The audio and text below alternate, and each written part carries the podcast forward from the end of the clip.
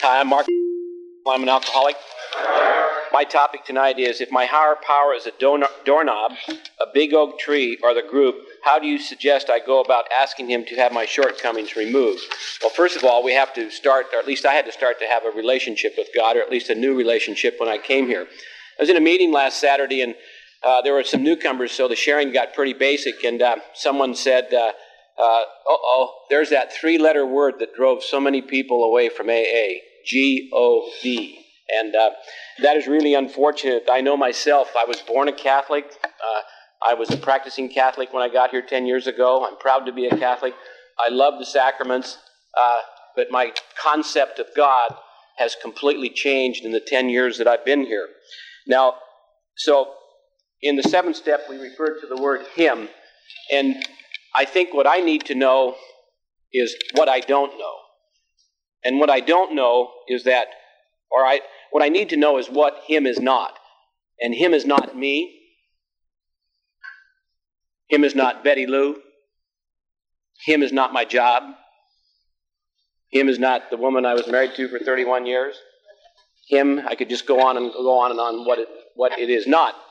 And uh, in steps one, two, and three, what is instilled was instilled in me was the concept of dependence. Dependence. So whether it's a doorknob, whether it's the car, whether it's the group, whether it's that spirit in the sky, uh, whether it's the flow of the universe, uh, whether it's the highest in form of mental conscious, all I know is that I am dependent upon that. I am dependent, and from dependence, I am born again. I am born again because of I am dependent on something outside of myself rather than preoccupied with myself and uh, jamming through life. In other words, uh, Bob Earl says it so well. Um, when you come to the wall, instead of trying to run through it, backing up 300 times and trying to jam yourself through it, just turn left. Just turn left. Um, what happens and happened to me by the working of the first three steps is that I started to realize the presence of Him in my life. And by realizing the presence of Him in my life, I was able to form a relationship with Him that I never had before. Remember, I was a guy who sat down my senior year in college and discussed about whether or not I should become a Jesuit priest. The uh, missing element of my relationship with Him was that of trust, that of dependence that of that he carried me in the palms of his hands, and all I had to do is be willing to sit in his hands rather than trying to be the legs of everything.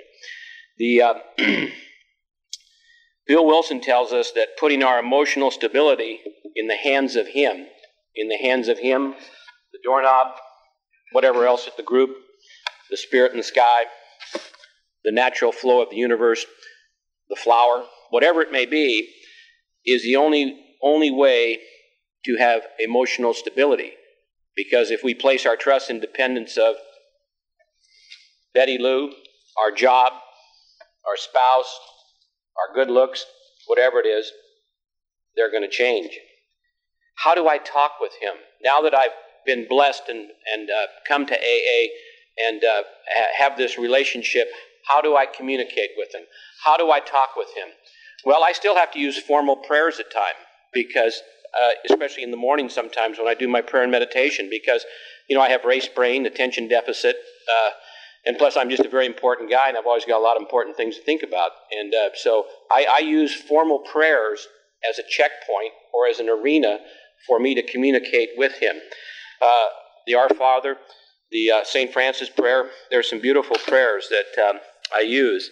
Uh, the most effective form of prayer for me is just communicating and talking with God.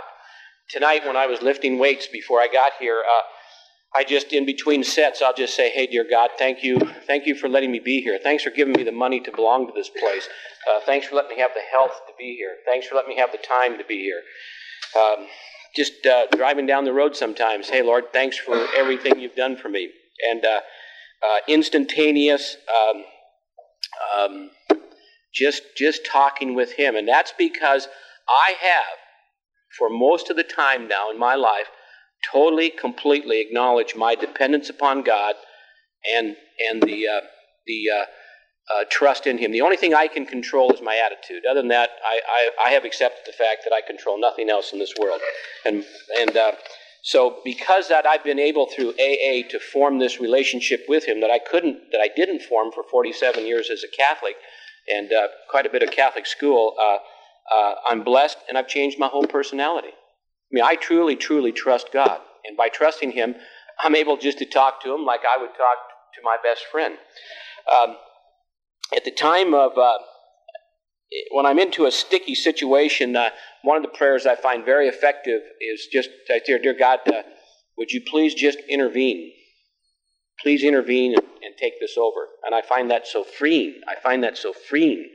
Uh, and uh, all I have to do is ask. Uh, and of course, all of these things that I've mentioned so far in my prayers connote, they not only connote, they emanate the concept of dependence.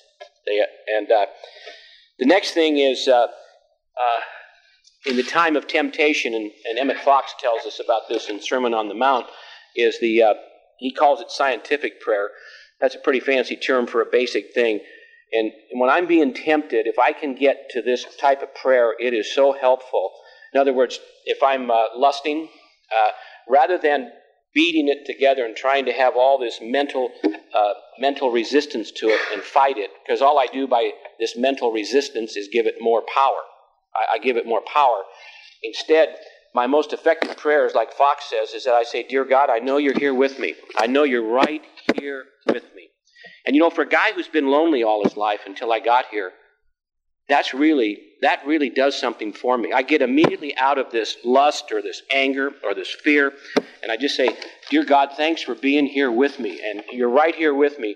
And this temptation of this absolutely gorgeous, luscious woman with no clothes on has absolutely no power against you. That temptation, the temptation of whatever it is, has no power against you. And uh, the third thing, and this is hard for me, it's, it's, hard for me. The third thing that Fox teaches us to say in this prayer is that uh, thank you for making me of a spiritual nature and making me a spiritual man and a perfect man. And you know, I, you know, I say it right, but do I believe it? But uh, that is what Fox calls scientific prayer, and I find that very helpful. Uh, a little bit on mental resistance and you know, Bill Wilson and uh, Jesus Christ uh, were the greatest metaphysicians I think that ever lived, and uh, they really were. And uh, they they they did not give mental resistance to something like we've been talking about. And uh, a suggestion of Fox, which I find helpful in this concept, is that when you do have this time of trouble or this time of uh, of temptation, um, imagine yourself in a dark room you're a dark room and, and you're saying, Dear God, or doorknob, or greater power, the greater than myself, whatever you want to call them, uh, I feel you here. I'm feeling for you. And I know you're here in the room.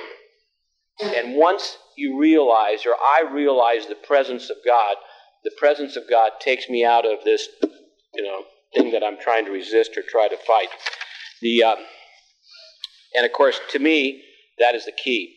I just want to share with you guys. Uh, I love you guys, and uh, I love AA. I just want to quickly share with you two of my what I call feel good prayers. And if anybody wants a copy of them, email me. Count your blessings instead of your crosses. Count your gains instead of your losses. Count your joys instead of your woes. Count your friends instead of your foes. Count your smiles instead of your tears. Count your courage instead of your fears. Count your full years instead of your lean. Count your kind deeds instead of your mean. Count your health instead of your wealth count on God instead of yourself. I said a prayer for you today, and I know God must have heard. I felt the answer in my heart, although He spoke not a word. I didn't ask for wealth or fame. I knew you wouldn't mind. I asked Him to send treasures of a far more lasting kind. I pray that He'd be near you at the start of each new day to grant you health and blessings and friends to share your way. I ask for happiness for you in all things great and small, that it was for His loving care I prayed the most of all.